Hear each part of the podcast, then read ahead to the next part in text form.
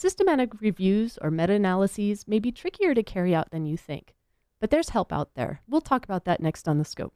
Examining the latest research and telling you about the latest breakthroughs. The Science and Research Show is on the scope. I'm talking with Melissa Rethlefsen and Mellanye Lackey from the Eccles Health Sciences Library at the University of Utah. Melissa and Mellanye, you're putting a lot of efforts into improving the quality of systematic reviews. Um, and that's a very particular type of research. First of all, can you tell me what systematic reviews are? A systematic review is a pre specified methodology that looks at the literature to answer a very focused question, usually about patient care.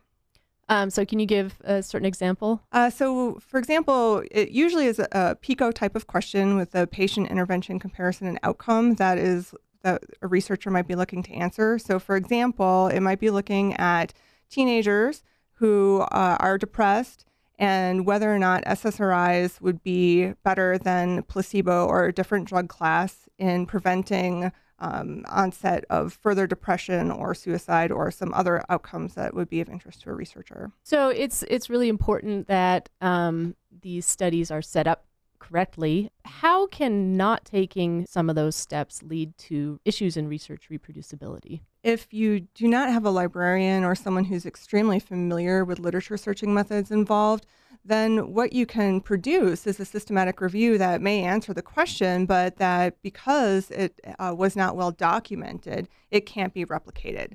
So people can go in and they can look at the systematic review and they can think that they're getting an unbiased answer. But then when you look at the details of the study, you realize that you have no idea how the study was actually performed. It's very similar to in a clinical trial that's not well reported. You might have no idea if the results that they're getting are actually true because you can't tell enough detail from the methods to be able to ascertain that for yourself. Really, it starts with the very question that they decide to ask in the first place. What are some of the, the issues that come about in, in that arena and, and how can you address those? Sure. One of the things we do as librarians is help make sure that people are asking questions that can be answered by the literature that aren't too big or that aren't too narrow. And once they have a question, that there's adequate literature to support studying that question. And so we can do initial searches to, into the databases to identify gaps in the literature to see if that study has already been done, if it needs to be updated, if it hasn't been done in a while. We can find if it has been done, um, was it done accurately? Was it done well? And if not, what areas they could, um, if they need to change their question slightly so as to carve out a unique area of research for themselves, um, we can help identify um, just the, the body of literature that addresses their question. And and how you do those study, of course, is important too. Absolutely.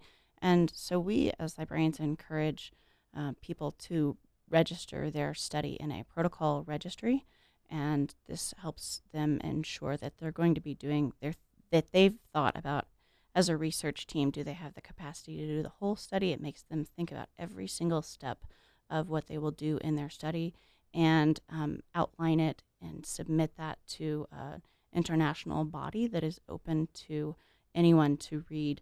And it just helps the researchers go through the entire process, think through the entire process before they actually get started. What? So how does it do that? Does it ask prompt with certain questions or definitely it's an it's a lengthy uh, not too lengthy, adequately lengthy um, set of questions that asks them to describe previous studies in their field, that asks them to describe their search strategy and describes their approach and anything that makes their contribution unique or any limitations that their study will have.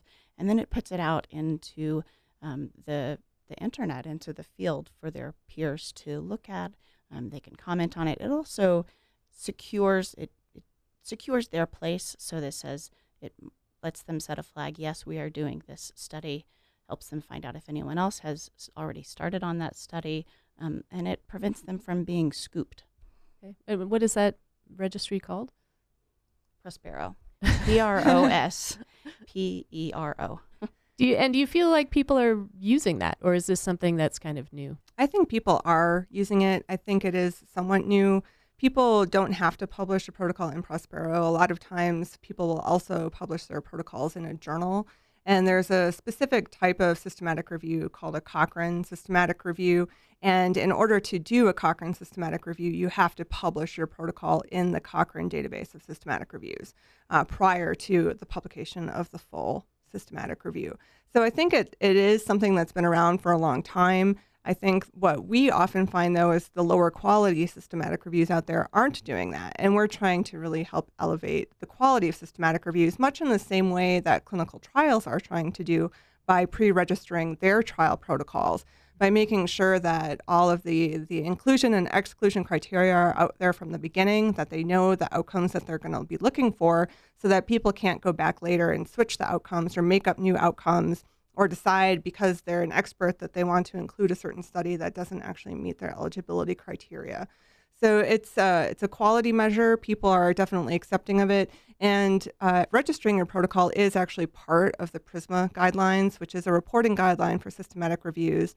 It stands for Preferred Reporting Items for Systematic Reviews and Meta Analyses, and it was published in 2009, I believe. And since then, the incidence of protocol registration has gone up uh, quite a bit. It is still not great, but it has gone up significantly. And you you just um, touched on reporting guidelines. Um, t- tell me a little bit more about that and what what that involves and why it's useful.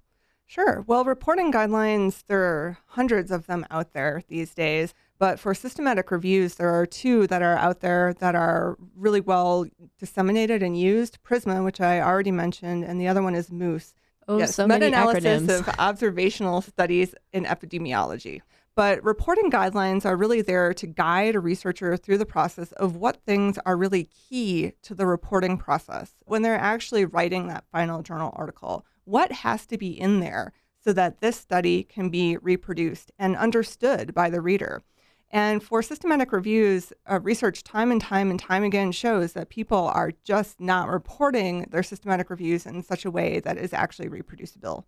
And this is one of the ways that I think that librarians are really key is because we can really help increase the reproducibility of this specific type of methodology. Well, Mellanye, um, you've we've talked a little bit, uh, um, quite a bit about another common pitfall, which is how to search through data. PubMed has 25 million citations in it, and you don't want to ask a question. You don't want to have a search strategy that's so large you get lots of irrelevant results and you bring up a lot of static.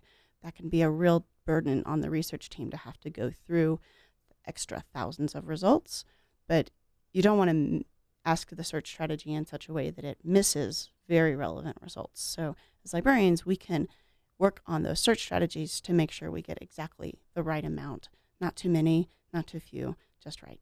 So, uh, give me an example of a search that might give you the wrong, maybe not the wrong information, but not enough or sure. too much. Either one. Sure. One of the searches that I've worked on before, um, the research team did their search strategy with just the term developing countries. And they missed a lot of highly relevant research. When they did their search, they got about 1,700 results. When I added my search strategy in, including country names, including um, directions to this to the database in the form of field tags, and only searching for specific words in certain fields, it's kind of technical, but it really improved the results that came back. And it brought back about 3,500 results, many of which were actually relevant and would have been missed by that group. You know, we're kind of going through the beginning through to the end. What's sort of an end step that you can help with? I think the end step really is the production of that final manuscript. Um, here in our systematic reviews core team, we do require authorship on manuscripts. And that's so that we can actually control how our literature searches are being reported. Uh, because there's a tendency, if you're not an expert in that area, that you might not know what things actually need to be reported in order to make a literature search reproducible. So that really is our final step. Discover how the research of today will affect you tomorrow. The Science and Research Show is on the scope.